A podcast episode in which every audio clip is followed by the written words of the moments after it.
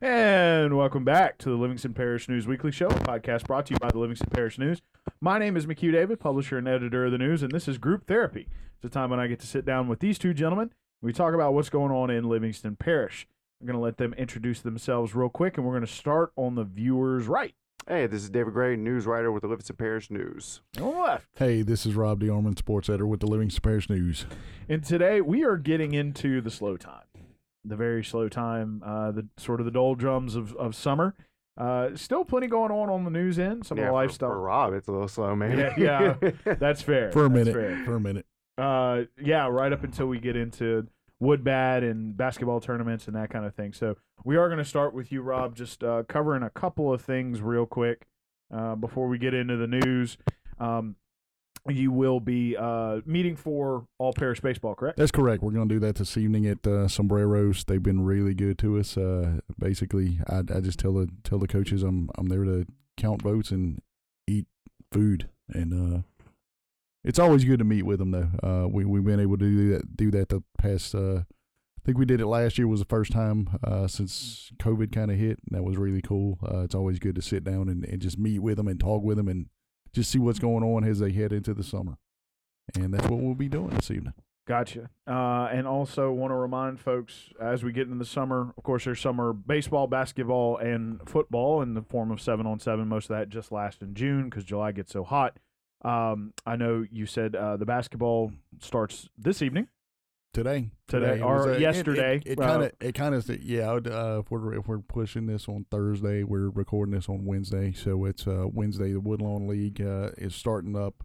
A uh, bunch of teams from the parish in there. Uh, it kind of snuck up on me, to be honest with you. I just kind of sure. go, hey, wait, hold on. But uh, that that's good. And like you said, that'll be going on through June, uh, and we'll, we'll be trying to get out there. David and myself, we we're just. Uh, fixing to share the schedules for, for seven on seven and basketball, so we can see what we can do there. And you mentioned seven on seven starts June eighth. That's and, correct. And that's uh, a month-long deal, isn't That'll it? Be that they go usually about four weeks on that, so uh, just that, that gives them a kind of gauge to uh, kind of see where they're, where they're going. We're coming out of uh, some spring football for all of them, of, of course, and, uh, you know, uh, every every coach I talked to said they, they've got uh, plenty to build on and also stuff to work on, which uh, I think at this point that's where you need to be. Sure. Uh, last but certainly not least, and sorry, Rob, I guess we kind of we, we just did all of yours all up front. Uh, I do promise that happened organically.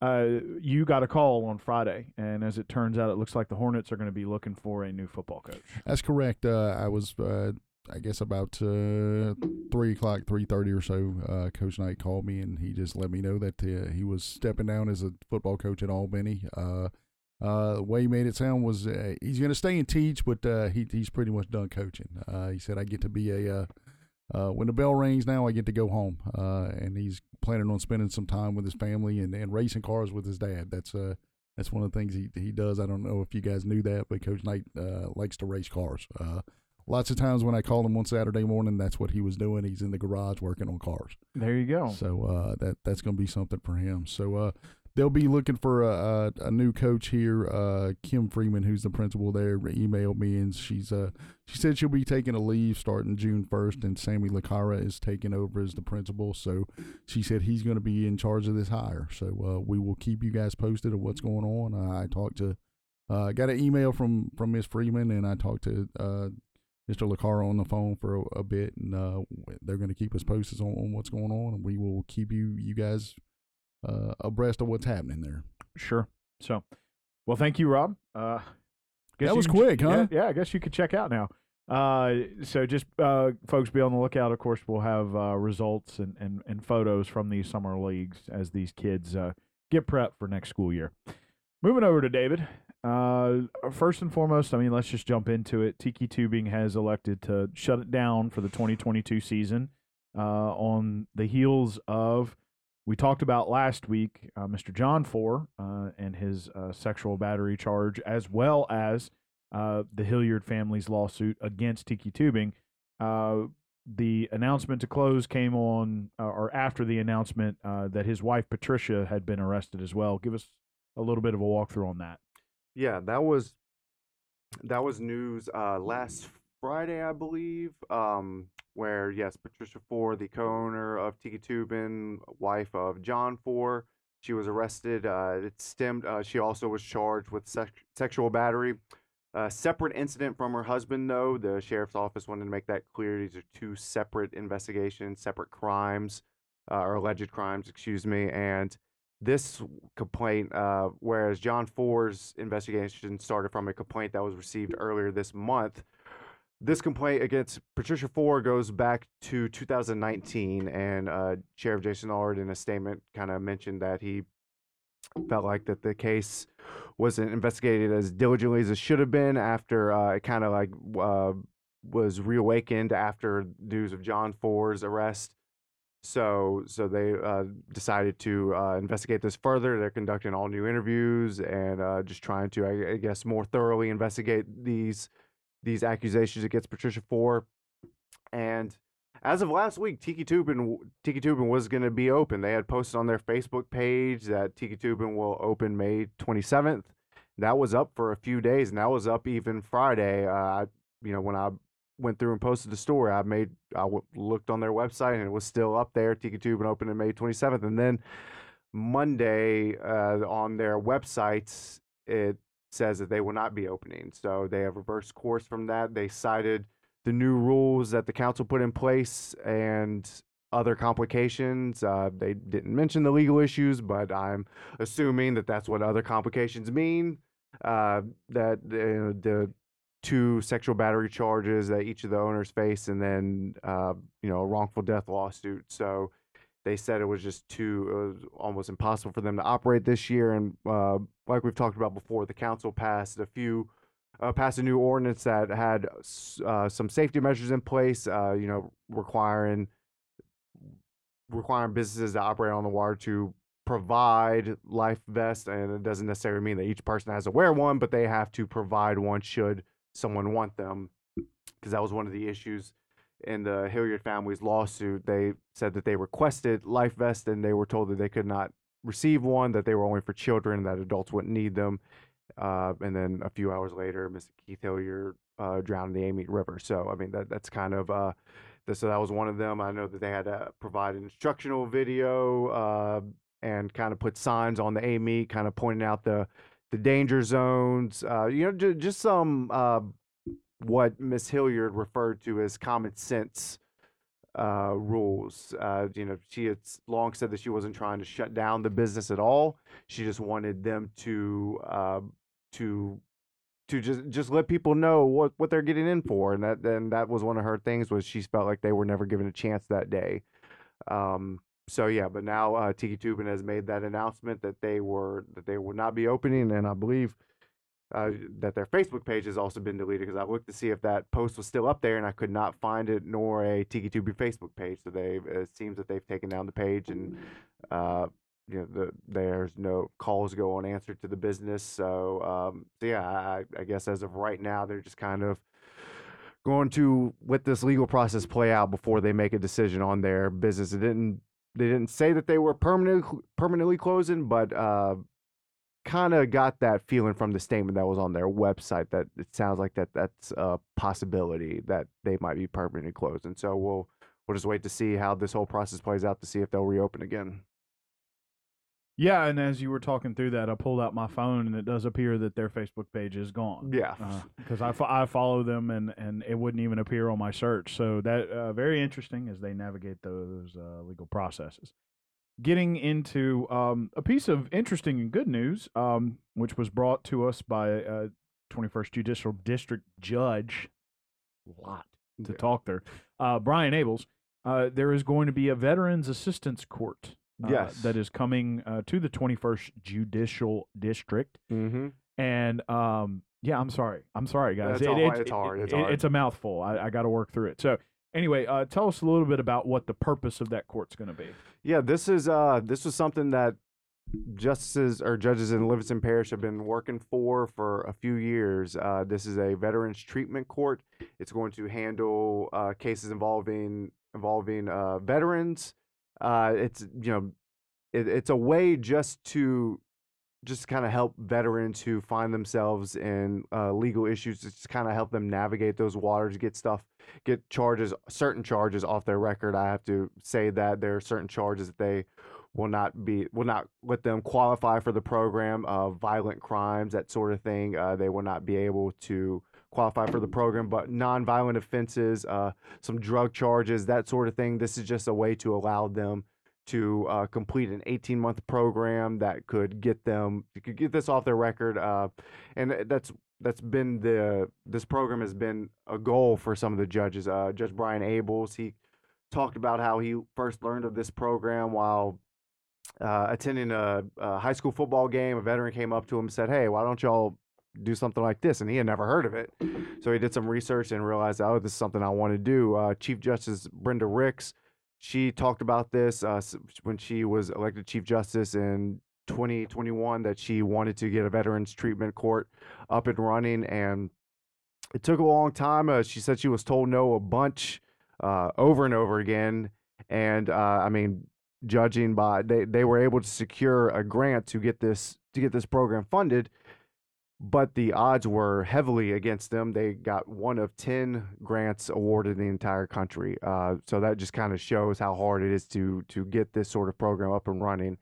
And but they were they got it. They uh, expect it to begin sometime this summer, hopefully. But right now, the biggest thing is they need mentors. Part of the program is this is a, a mentorship program where you have other veterans who mentor the veterans that are facing these criminal charges. And that's kind of, uh, as Judge Abels said, it kind of, the mentors are there to help keep them on the straight and narrow, just kind of keep them uh, keep them doing what they should be doing. So that that's really what they're looking for right now is mentors. And uh, you could... You could uh, apply to be a mentor by going to uh, the twenty-first Judicial District's website. Yeah, that is a tongue twister. Uh, so you can uh, you can be a mentor that way. But that's really the only thing to keep this from really launching in Livingston Parish. I know they said in Tangipahoa Parish they got a good response, but now they're trying to get the word out in Livingston because it covers the three parishes of uh, Livingston, Tangipahoa, and Saint Helena.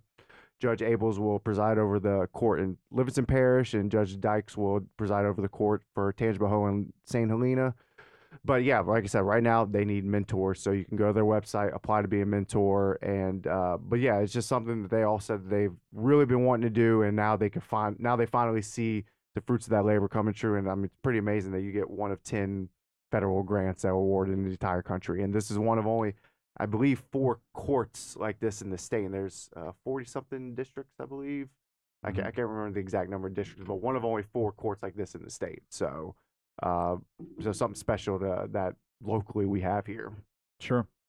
So, yeah, uh, big news there. Be on the lookout. Uh, as you and I were discussing, uh, Judge Brian Abels wants to uh, come sit down here and, and talk more about it and about the process. Uh, but it's kind of a last-minute deal as to when they're going to get the money. So we'll let y'all know uh, when they'll be coming in uh, or when the, the court will be coming in to talk about that. Uh, now, last but certainly uh, not least, uh, told you guys this would be a quick show, uh, want to talk about uh, a real quick announcement that the state is not going to require the COVID vaccine as part of sort of the vaccine series that you must have uh, in um, children for schools. Yeah, that's uh... – Well, we'll see if that comes up again. Uh, you know, it's uh, this has been one of the topics the last two years since whenever the vaccine came out, uh, if they would ever require it in school children. And uh, as of right now, for the for the next school year, it will not be on the scheduled list of shots that students need to get. Uh, the Department of Health made that announcement last week. They said that they were kind of hoping that it would have. You know, it would have received full F D A approval for children, which would have then allowed them to put it on there. But since it has not yet, they made the decision to not, you know, just to just to not put it on that schedule. But they also wanted to make it clear that they do believe that the COVID vaccinations protect kids. Uh, Governor John Bel Edwards said that in a statement as well, because uh, right now it is uh, the COVID vaccine is authorized fully, full F D A approval for people sixteen and older, but only emergency use for people five to fifteen. So, uh, so right now they, you know, they didn't want to, you, you don't know how it's going to, you have to give parents time to get these shots. If they were to, if it were to have been in place by now, full F D A approval for kids five to fifteen, possibly they would have went ahead with it. But, you know, to get, even if it were to be approved the next month or so, that doesn't really give parents enough time to, to you know, to get their kids vaccinated, those who have not been. And I mean, children are, you know, obviously the least vaccinated group in the state. Uh, last I checked, it was around a quarter of kids, five to uh, twenty-five percent of kids, five to seventeen are uh, fully vaccinated. So, so yeah, I mean, that would, that would be a lot, you know, a lot of parents would need to, would be needing to get their kids vaccinated, or obviously there would have been the exemption form that uh, is available for all vaccines. So that would also have been a possibility. But yeah, as of right now, it will not be required for the next school year. And they kind of mentioned that in the school board meeting, that uh, there's one less, I guess, headache, you could say, that uh, local school officials will have to deal with, not having to worry about another vaccine, especially one that has gotten uh, more attention than probably any other vaccine. Sure, sure. So, uh, quick show today. I don't think it'll be that quick next week. Yeah, I would invite anyone uh, listening to this, please go back to yesterday. You can find it on our Facebook page or our website at www.livingston parish news dot com backslash podcast. Mister Gray over here sat down for uh, your second or third podcast interview that you Oh, no, done this it. is my first. This was your first? This okay. Was, this was my, yeah, uh, I was about to say something inappropriate, but that, uh, whatever. This is my cherry popper, so we're good. He said it anyway. He went. He went. I was. It. I was. This is it. This is the, it. The yeah. first. The first thing I thought was, uh, uh, you always remember your first. Yeah. So. There uh, you go. So, so the, yeah. Uh, well. Yeah. Uh, send in your uh, criticism if you like. I will take it all, because yeah, that was a uh, it was a little nerve wracking, but you know this it's. Uh, It was an important issue, though, so it was it was necessary. Yeah, uh, I would invite you guys to go uh, take a listen to that or watch it. Uh, they were talking about the development uh, coming to Livingston Parish, which is a hot-button issue at the moment, and definitely going to be a hot-button issue tomorrow night at the Parish Council, or I guess or uh, tonight, tonight yeah. since we are releasing this on Thursday. Uh, so please keep an eye on some of the stories coming out tomorrow. Did we say night. who it was with? Uh, it was with President Lake Okay, Ricks. I didn't know yeah, if we yeah. said that just I, now or not. I okay. did say that, didn't I? Yeah, yeah, okay. yeah. I, I, I, think I, got, I think so. I was distracted by my comment. So. Just totally derailed yeah. yourself. I like it. All right, so we're going to wrap it up here. Uh, but please, I do invite you guys to go back and watch that. Uh, David did a great job, uh, and there's there's a lot to talk about. Uh, so it's about twenty-six minutes. Uh, exactly. Tr- uh, yep, trying to keep – trying. We always try to keep it under thirty. We respect you guys' time. So – at any rate, let's let these guys introduce themselves, and this time we'll start with Rob because we made him sit there. Yeah, that's him. We're all right. Hey, this is Rob D'Armond, sports editor with the Livingston Parish News. And this is David Gray, news writer with the Livingston Parish News. And my name is McHugh David, publisher and editor of the news. Appreciate you guys joining us for the Livingston Parish News weekly show. This is Group Therapy, where I get to sit down with these two and talk about what's going on in Livingston Parish. Please remember the news is on Facebook, Twitter, LinkedIn, Instagram, and YouTube. We are once a week in print on Thursdays at seven dollars a month to get that in your mailbox. We're also online, www dot livingston parish news dot com. One last time, we appreciate you joining us, and we will see you next time.